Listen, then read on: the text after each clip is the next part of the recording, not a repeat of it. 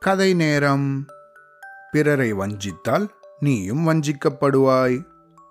ஒரு காட்டுல நரி ஒன்று வசிச்சுண்டு வந்தது. அதுக்கு எப்பையும் யாரையாவது ஏமாத்தி அவங்களோட ஏமாற்றத்தை பார்த்து சந்தோஷப்படுறதே ஒரு பொழுதுபோக்கா இருந்துதான். ஒரு நாள் கொக்கு ஒன்று நரிய சந்திச்சுதான். அது கூட நரி நட்பாக ஆரம்பிச்சுதான்.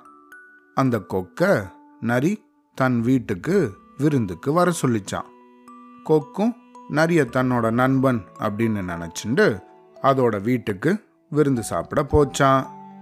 கொக்கை பார்த்த நரி ஒரு தட்டில் கஞ்சியை எடுத்துட்டு வந்து கொக்குக்கு சாப்பிட கொடுத்துதான்.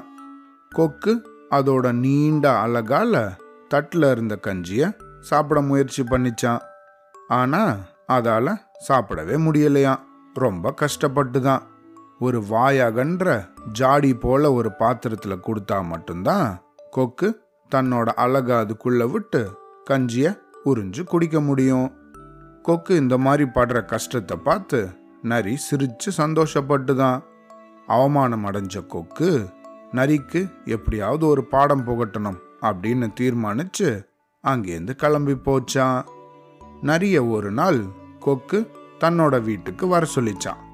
நரியும் கொக்கோட வீட்டுக்கு சாப்பிட போச்சான் தன் வீட்டுக்கு வந்த நரிய நல்லா உபசரிச்ச கொக்கு ஒரு வாய் குறுகுன ஜாடியில கஞ்சியை கொண்டு வந்து வச்சுதான்.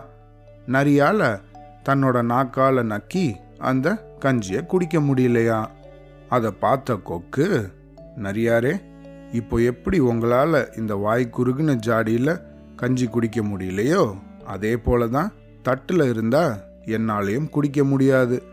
இது தெரிஞ்சும் என்னை ஏமாத்தி என்னை கஷ்டப்படுத்தி நீ சந்தோஷப்பட்டல்ல? ஆனால் நான் அந்த மாதிரி பண்ண போகிறது கிடையாது.